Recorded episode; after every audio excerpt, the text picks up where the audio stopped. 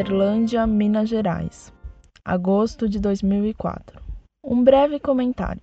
Querido, a paz de Jesus. Entrei no site de vocês e pude observar que vocês abordam muitos assuntos e discutem muitas questões polêmicas. Mas pude observar que deixam de lado o que é realmente importante, o que interessa a todos. Acho que devemos espalhar aquilo que é bom, que edifica, Jesus.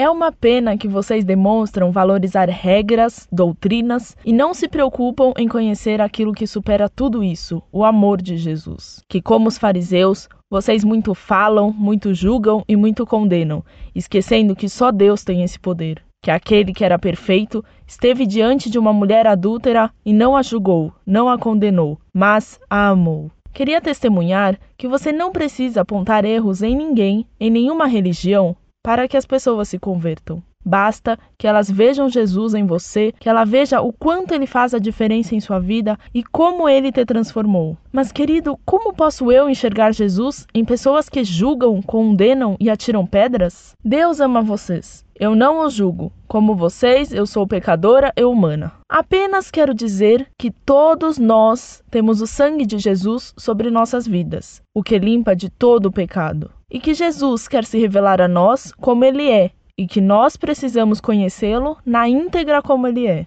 Tomai sobre vós o meu jugo e aprendei de mim, porque sou manso e humilde de coração, e encontrareis descanso para vossas almas Mateus capítulo 11, versículo 29. Paz de Jesus a todos. Deus, abre os olhos de nosso coração para que nós possamos te ver, não na óptica humana, mas com os olhos do nosso espírito e reconheçamos quem verdadeiramente tu és, pois nossa alma anseia por ti.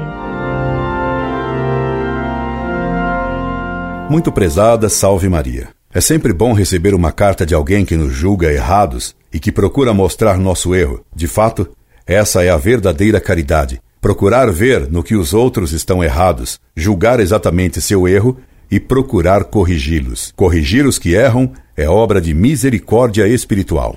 Mas, para corrigir, é preciso antes julgar. Portanto, nem todo juízo é errado. Pode-se julgar mal ou julgar bem. Toda mãe recomenda. Tenha juízo, minha filha. Será que a senhora, sua mãe, nunca lhe disse isso? Creio que ela o disse. Devemos julgar retamente para poder ajudar os outros. Foi isso que nosso Senhor nos mandou fazer. Não julgueis segundo a aparência, mas julgai segundo a reta justiça. É o que procuramos fazer em nosso site. Entretanto, isso não é o que você fez conosco. Como você condena todo julgamento e depois nos julgou dizendo que agimos mal? Minha cara, julgo com reto juízo que você está em contradição. E onde há contradição, Cristo está ausente. Tomara que você compreenda sua contradição, que é de caráter sentimental e protestante, e mude de atitude. Incorde Jesus Semper, Orlando Fedeli.